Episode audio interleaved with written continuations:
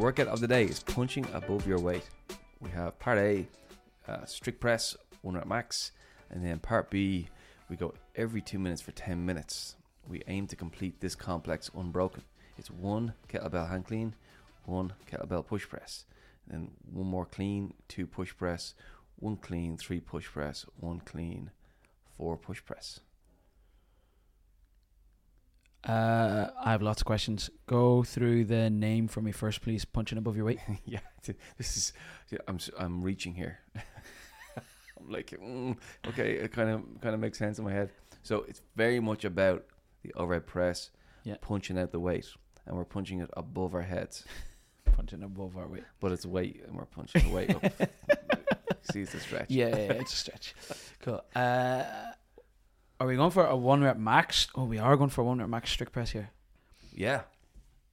Like, let's go for it. Let's see what we got here. And this is building and testing strength all at once. Nice.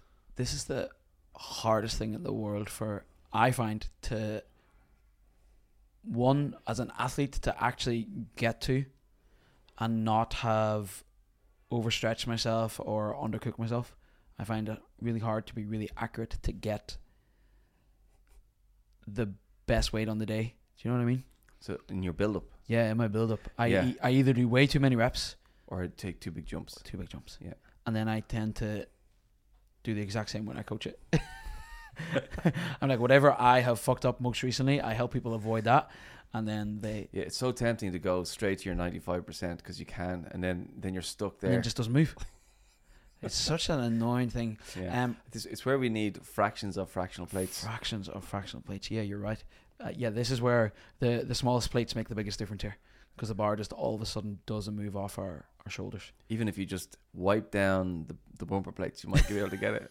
it's like yeah, just give everything a little clean and just blow the dust off. yeah. and it'll go.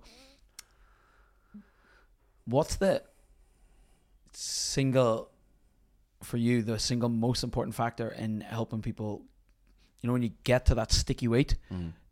to get it above their head and, and fully locked out. What's the thing that makes the big difference? I think it's not focusing on moving the bar. I think it's about dialing up everything from your toes to your knees to your hips to your spine to shoulders. Like everything has to be on full tension. Big deep breath, and you got to move it like you really give a shit because it's it's so like the margins, like I said, are so tight that you, of getting it and not. If you can get through that sticky point from the barbell, from your kind of your lips to your eyebrows, Yeah. it's like treacle. You gotta you gotta get enough running speed into that to get through the sticky point, get out the other side and finish it out. So um, it's about dialing up tension really. I always know I'm strict pressing really well because my quads and my mid back cramp, like literally cramp, and they're not the muscles that I'm technically using as I do the lift. Yeah, and even it's down to your like your full grip. Yeah. People tend to kind of break at the wrist too much and let the bar hang in the in the finger in the fingers more than the palm of the hand. Like you need to feel so strong in this. So yeah, get, just make yourself feel strong and then go for it. And then this uh, every two minutes for ten minutes, aim to complete the complex. So the one one, one two, one three, one four, one One four. one four. I'm trying to do that in two minutes. You're trying to do it just unbroken once, Yeah. and then on the two minute mark you do it again. Oh. Myself and Amy were testing this last week. With two kettlebells. Yeah, it gets nasty. I'd say. How long Yeah. did it take Amy to do it? Um, Like, like it's it's like a twenty five second thing. Yeah. because but it's it's like high pressure, high effort as you're doing it. high effort. Yeah, like everything. Like two ket. As soon as you start moving two kettlebells, your body just like it's under so much pressure all at once. The push press gets so hard. I'd say Yeah, and so that's hard. the one that increases in weight, Like the hang clean is the rest. You get it like thank God that's in there. and you just do it once. You do one rep every time, um, and you see there's an RX plus of the fifth the round. one and the five, yeah, Like the four is hard. The four rounds are hard. yeah. Do you know what?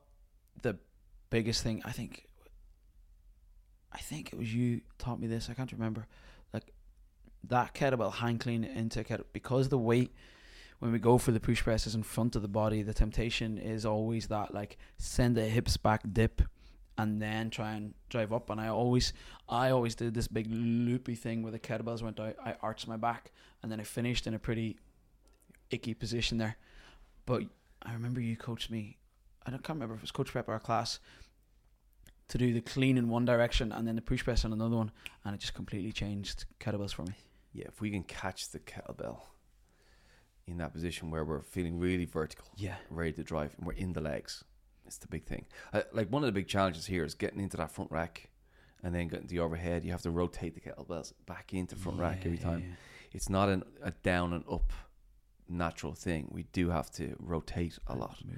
So it's finding those knuckles together, like arms on the body, front rack position is the key because that's where the legs will have most effect. If they're if hands separate, which they naturally will want to do, it starts becoming much more arms dominant, and that's where we start failing.